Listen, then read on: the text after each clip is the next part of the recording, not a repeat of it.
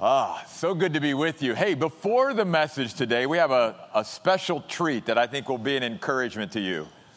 Uh, after the devastating fires on the island of Maui, we as a church decided to take up a love offering and to send it to a local church over there to help them not only with all of the families within their church body that lost their homes and everything in the fires, but they were a hub to help so many others on the island of Maui as well.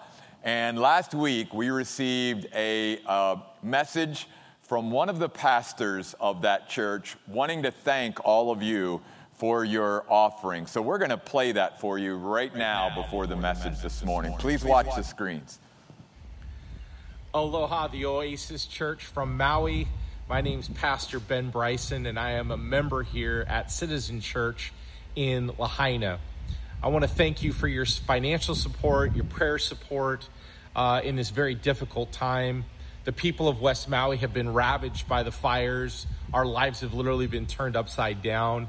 And seeing uh, people from the mainland give generously as you did uh, means the world to us. Uh, it literally is a testimony that God loves these people through your financial gifts, through your prayers, and through your continued support. Uh, aloha, uh, mahalo nui loa, as they say here in Maui. Thank you very much for your love and your support as you continue to proclaim the gospel in tangible ways, not only here, but throughout the world. God bless you. Bye bye. Thank you.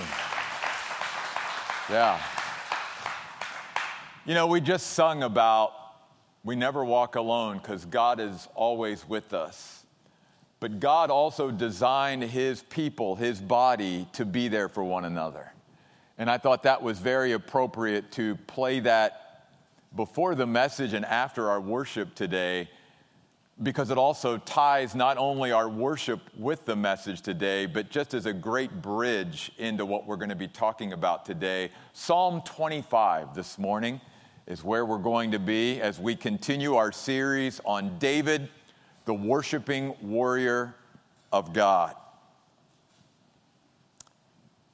And I want you to think about this as we go through this psalm today.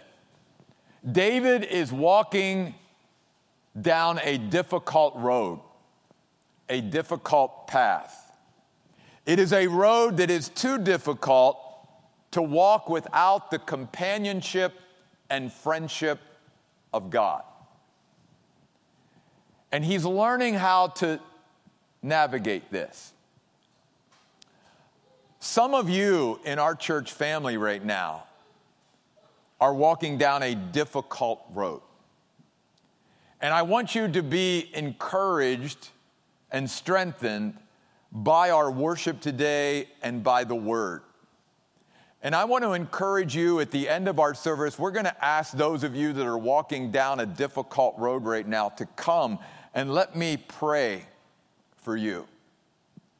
But I also want to encourage some of you, maybe you're not going through or walking down a difficult path right now in your life, but you know of somebody who is, and they are in your thoughts and prayers continually. I want you to think about standing in for them and also allowing us to pray for them through your presence here at the end of the service this morning. When we get to this point of, in David's life, remember, David and Jonathan have now sort of parted.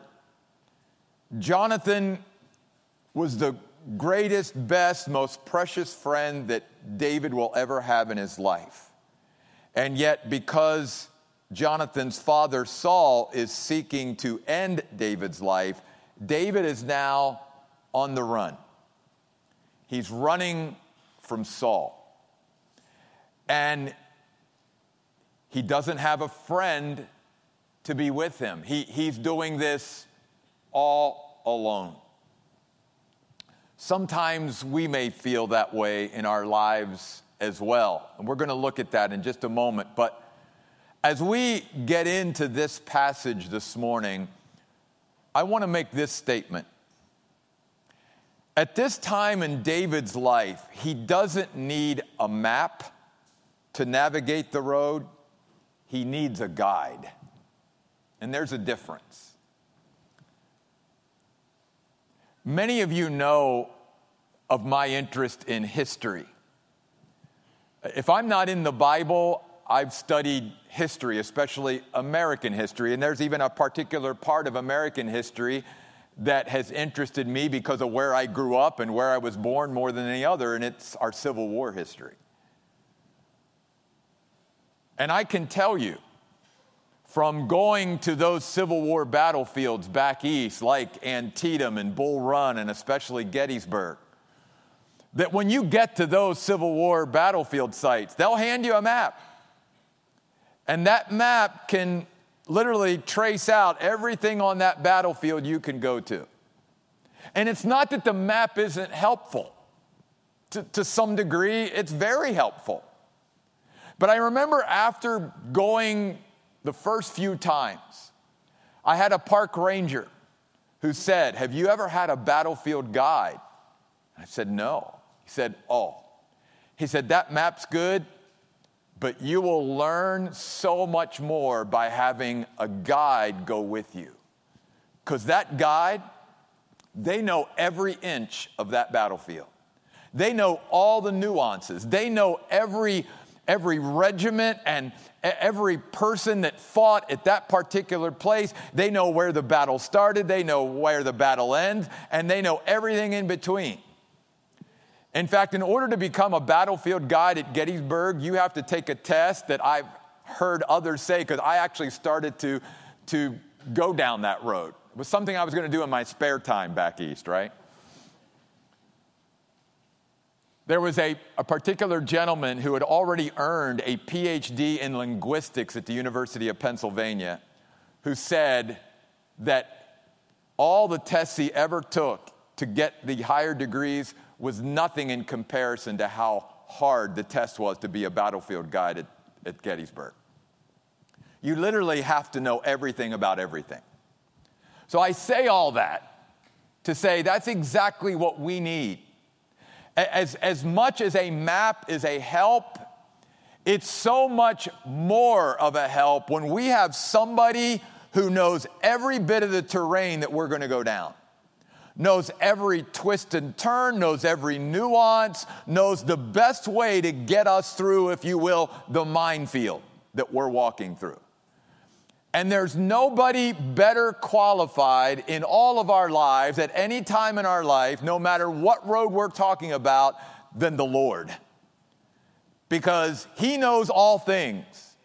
He goes before His people down that difficult road. And if anybody can get us through our difficult times, our challenging times, it's God. He said to his own people, I am the way.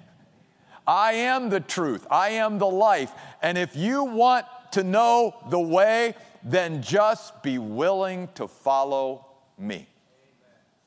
So, with that, as we get into Psalm 25 this morning, this psalm does not teach us how God helps us. It teaches us and reminds us who the person is that God is willing and able to help. And I'd like to actually begin towards the end of the psalm in verse 16 because I'm using sort of a, a modern way to describe where David's at at this point. But the first person, if you will, the first kind of person, the first characteristic of a person that God's help is the one who is tapped out. Because that's where David was at this point. He is tapped out. Notice verse 16 Turn toward me and have mercy on me. I am alone and oppressed. David feels like he's all alone. Now we know, obviously, God's with him and that's why he's turning to God. But he feels as if he's all alone. And like I said, we know he's already left the presence of his dearest, best, greatest friend he'll ever have. So, in a sense, he does feel very alone at this point. There have been times in my life, and I'm sure your life, where you felt like God was the only one you had, that He was the only one you can turn to. And do you know, in those times of our life, we do find out that God is truly the only one we need. When He's all that we have, we find out that He's truly all that we need. And David was discovering that. He had no other human, he had no other human resources. All he had to cling to was his God. And notice the word oppressed. Because that word oppressed also has the meaning of depressed and discouraged.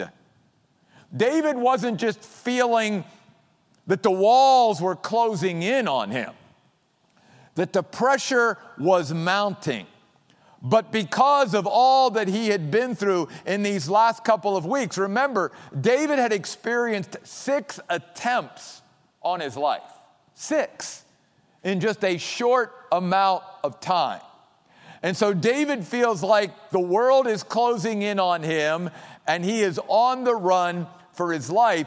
And he's had now his friend taken from him and everyone around him taken from him. And he's on the run and he's all alone. And he's beginning not only to feel lonely, as sometimes we do, he's beginning to feel depressed and discouraged. He is tapped out.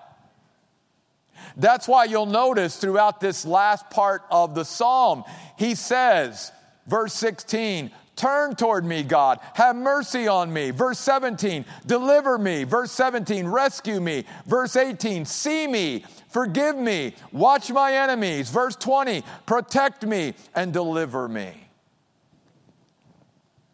The great thing about our God is this when you and I have no one else or nothing else to turn to, God is always there for us.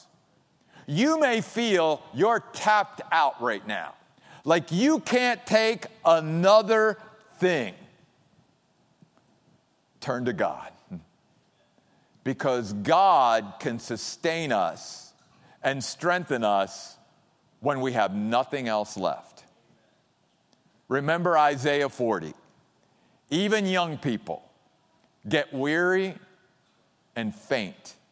But those that learn to wait on the Lord can renew their strength through Him and keep on going. There have been a few days in my life, not many, because I have lived a blessed life. And even in those days, I lived a blessed life because I realized I had God and God never left me. But there have been a few days in my life where I didn't feel like getting up in the morning.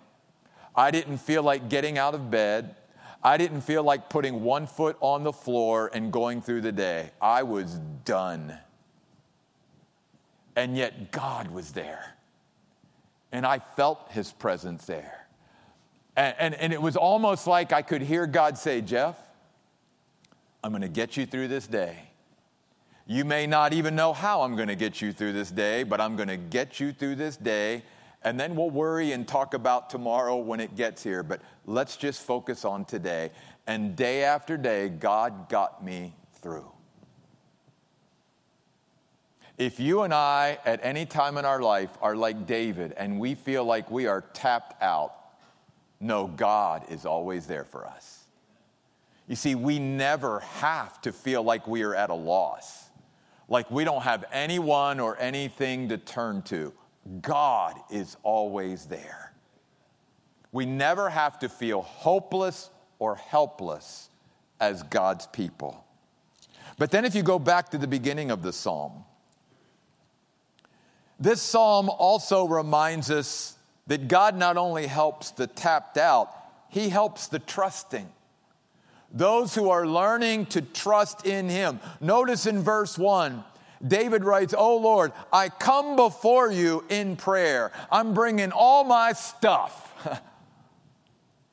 we can always turn to the Lord and we can always talk to God about anything and everything and just bring it all to Him. We don't have to figure it out, we don't have to have anything solved because God's the one that can sort it all out and solve it for us. All we have to do is turn to God and just bring all of our stuff. And maybe that's where you are today. Maybe you've been trying to, you know, solve it and figure it out and reason it and, and everything, and you're just not getting anywhere and it's only adding to your frustration. All God is saying to you is just come, just bring it all to me and let me sort it all out for you. I love the invitation of our Lord in Matthew 11 Come to me, all you who are weary and burdened, and I will give you rest. God just wants us to come. And that's what David's doing. And then notice verse 2 My God, I trust in you. You are my confidence. My hope is you. Oh, that we would remember that. That when we have no one or nothing else, our hope and our confidence can always be in God. Now, it's not like Jonathan turned his back on David, but wasn't just as a season, he just couldn't be there for his friend. But there's times we know where human beings, they forsake us, they abandon us, they leave us. We can't always count or rely or depend upon them. But God is always there for us. And he just wants us to learn that when we're tapped out, we can turn to him and that we can trust him every step of the way, every moment, every second of our lives. And David was learning to do that more and more. And that's what God wants to do with us. He wants us to learn and grow in our trust of Him, to be able to rest in Him and have our hope and our expectation and our confidence in, in him. And notice what David cries out in verse 2 to God Please don't let me be humiliated. Another way to translate this Hebrew word is to be ashamed, or even more accurately, disappointed. God, if I'm going to put my trust in you, David saying, Don't ever let me get to a place in my life where I look back and I'm sorry I trusted you. Well, guess what? Look at what he says in verse 3. Certainly, none who do rely or depend or look to you will ever be disappointed or ashamed or humiliated. And if you and I have walked with God any length of time, we know that to be true. We know that even though our faith in God may have wavered at times, that God was always there. He always came through for us. His promises were always trustworthy and reliable and dependable. God can always be counted on. And there will be never a time in eternity where any of the people of God look back and go, I was sorry I trusted God. I was ashamed that I put my trust in God because I was humiliated I was disappointed that I put everything on the line for God. There will never be a person that trusts God that has that feeling. David says in verse 2 God, do not let my enemies triumphantly rejoice over me. Those, verse 3, who deal in treachery will be thwarted and humiliated. Then notice what he says in verse 5 at the end On you, God, I rely all day long. I can't just get up in the morning and start depending on you and looking to you. I've got to continually depend and rely and look to you all through the day just to get through. Then, if you go over to verse 20 and 21, notice at the end of verse 20, he says, God, I've taken shelter in you. The word shelter means refuge. It's, it's where David has put his trust. He's again saying, God, I put my trust in you to be my protection, my shelter, my refuge as those who are hunting me down are coming after me. And then again in verse 21, I rely on you. And I love this word in the original language for rely. It's a beautiful picture. It's literally a word that speaks about binding something together or twisting it into something else to where the tension, if you will, produces strength. You and I get that. Especially those of you that have any kind of, say, athletic even background or even weight training in your background. Because there's this principle in weight training that time under tension creates strength. We know that to be true. Back, way back in the days when Jeff lifted weights, which was when the dinosaurs roamed the earth, it was a long time ago. I remember that principle. It wasn't just about getting the weight up, it was about holding it there and letting that tension of holding that weight up begin to create and develop those muscles. That same principle is true spiritually. That's why sometimes in our life and in seasons of our life, God will allow us to be under that kind of tension, if you will. He wants us to learn in those hard, difficult days to continue to tie ourselves in and bind ourselves into Him, sort of twisting our lives further into Him to where we are creating a supernatural strength for us. Because time under tension creates strength. And God has said to us all along, I never promised that your lives on earth would be easy. What I have promised is that through me, I can make you strong enough to be able to navigate whatever the circumstances are. That's why Paul said in Philippians 4:13, I can do all things through Christ who strengthens me. Too many of us as Christians today are asking God for easier lives, more comfortable lives, instead of asking Him to make us stronger people to be able to rise to the challenges in which we face. The trusting, the tapped out. But there's another, the teachable. The teachable are the kind of people that God certainly helps. Look at verse 4. David cries out to God, Make me understand. And then notice these next two words Your ways, O Lord. Not my ways, your ways. Verse 4 Teach me your paths. Guide me, verse 5, into your truth and teach me. David is coming before God and saying, Look, God, this road you've got me on, or this road I'm finding myself on right now, it's a difficult road.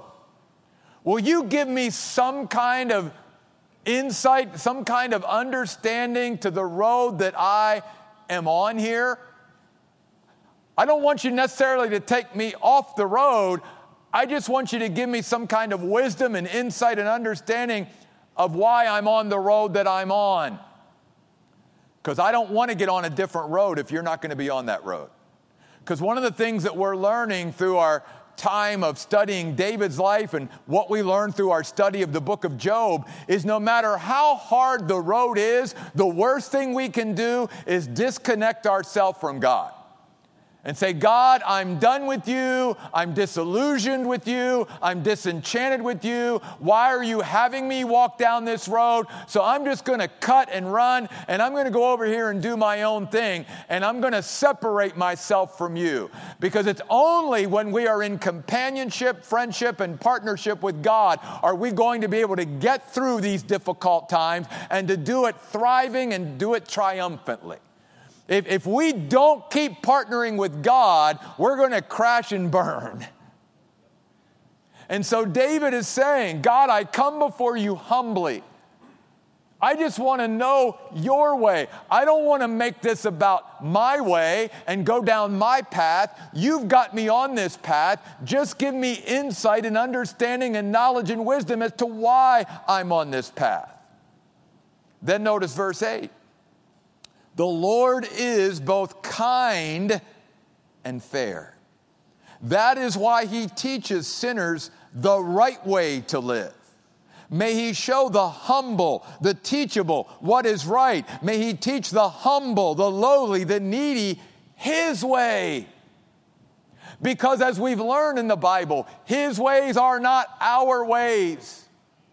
And he has told us in his word, there is a way that seems right unto a man, but the end thereof is death. In other words, we think, oh, that's the way I should go. And God says, that way will lead you down to the loss of all that's worthwhile in your life.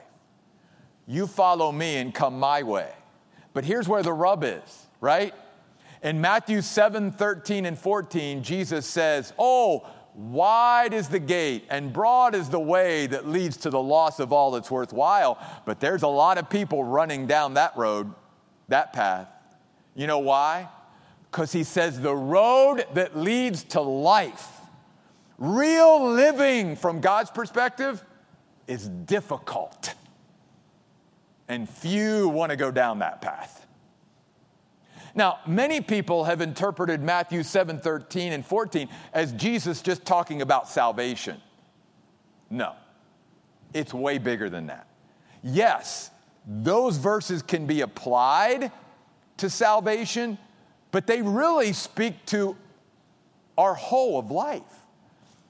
And Jesus said, In the world you will have trouble and suffering.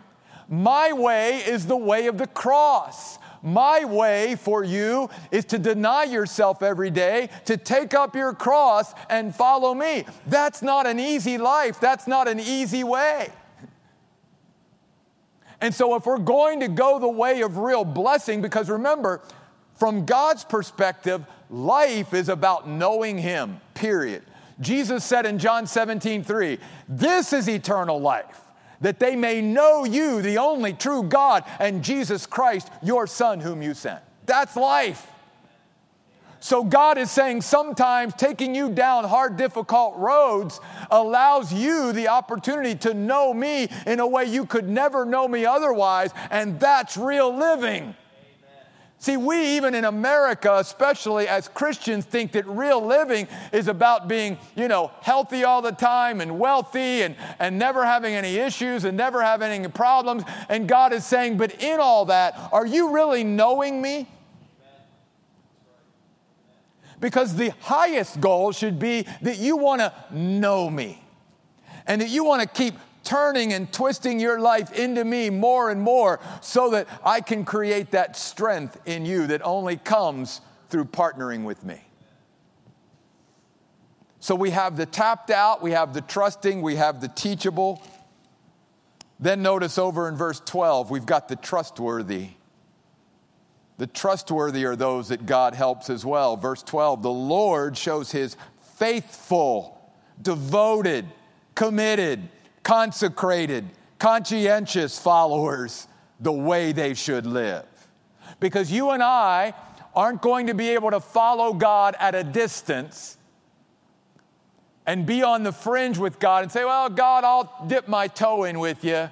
You know, I'll, I'll, I'll pray maybe once a week and, you know, go to church maybe once a month and oh, I'll crack the Bible maybe a couple times in a month and all of that. And, you know, I'm just, I'm just sort of going through the, but I'm not really going to be committed. I, I'm not going to do things, you know, daily. I'm not going to be disciplined in my Christian life.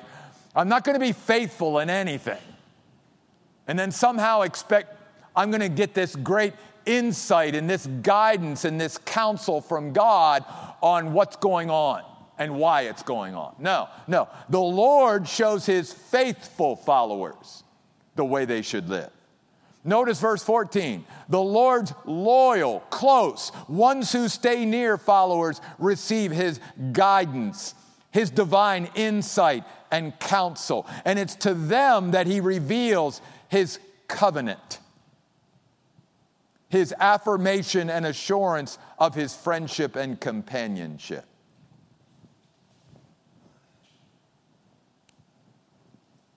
The worst thing that Peter did as he was denying the Lord, the Bible says, was he was following the Lord at that moment in his life at a distance. Peter didn't stay close to God, and he crashed and burned because of it.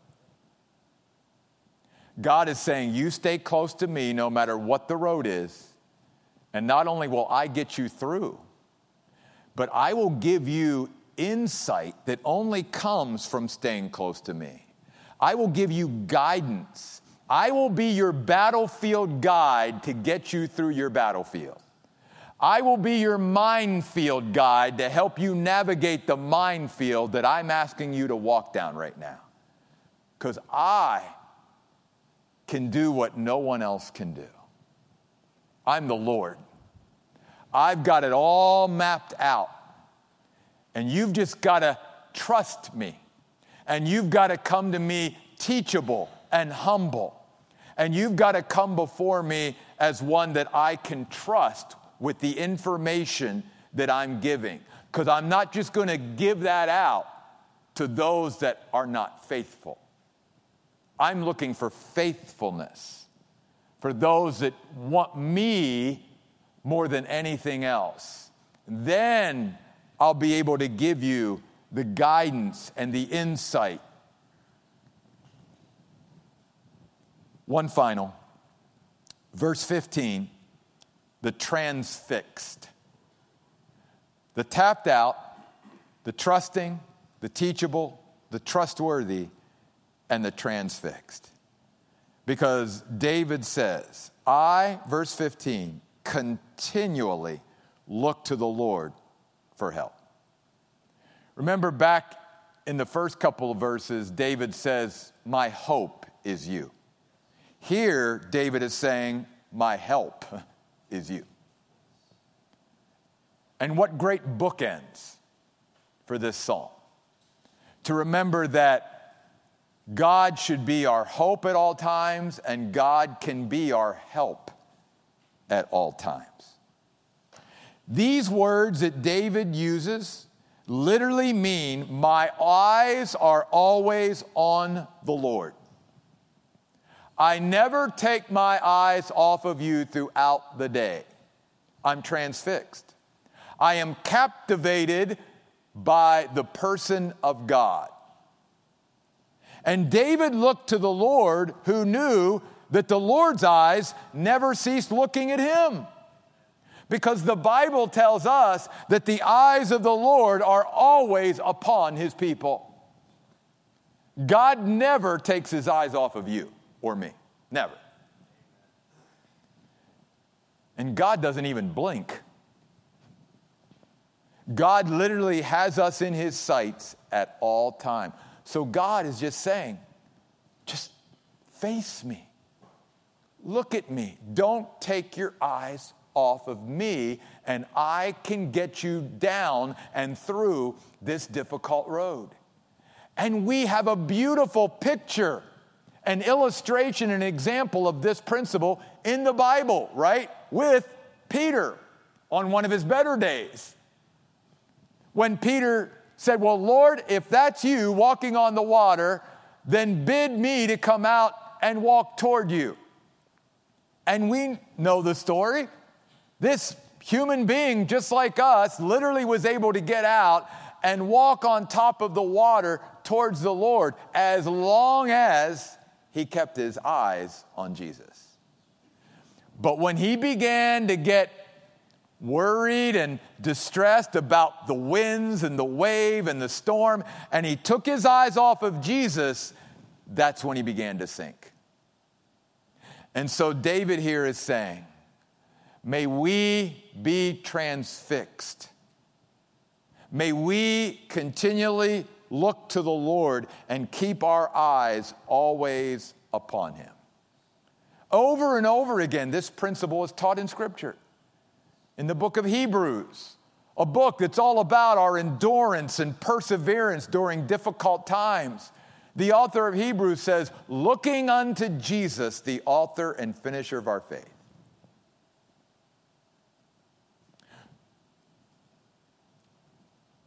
This very day, this very season of your life, some of you may be walking down a difficult, hard road like David found himself. God wants to strengthen you for the journey.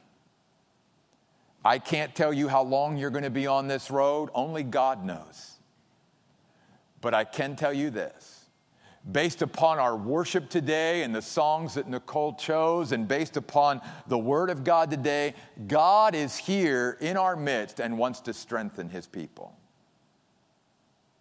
And not only those of us who are here, but those who are watching from your homes today. God wants to strengthen you for maybe the difficult road that you are walking down right now. And so I'm going to ask in just a few moments that when we begin to sing our worship song, that those of you that want to come and, and just come before the Lord today to allow Him to strengthen you, you, you in a sense are going to exhibit God, I'm trusting you. I'm, I'm going to exemplify that I'm teachable. I may be tapped out, but I'm, I'm trusting in you. And I'm going to look to you, Lord, for my hope and my help. Some of you, as I said earlier, maybe you're not walking down a difficult road right now, but you know of somebody in your life that is. And you want to stand in for them today. Then you come as well. I'm going to ask Nicole and our worship team to come. And as they come and get settled on the platform, I'm going to ask you to join me in prayer as we close.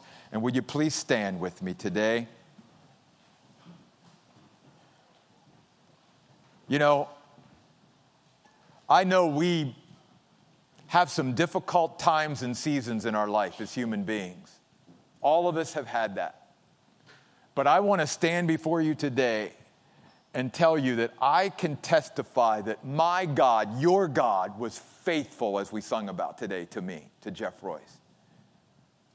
He got me through days I never thought I could get through humanly. And God can do that for you. He can do that for you today. So, won't you come today? and let God and just continue to bind yourself tighter and tighter to the Lord. Trust Him today like never before. Father, we thank you today for this time in your house, for the worship that we've already experienced, and for your word. And Lord, I pray today that Lord, all of us would be encouraged in some way by the story of this young man, David, who isn't even 30 years old yet, and yet he's going to run for his life, and all he has is you. He's learning, God, how to trust you. He's learning how to turn to you and, and look to you. He's learning how to bind himself tighter and tighter to you. And Lord, I pray that we would learn the same thing today. God, make us stronger as only you can. We pray in Jesus' name. Amen.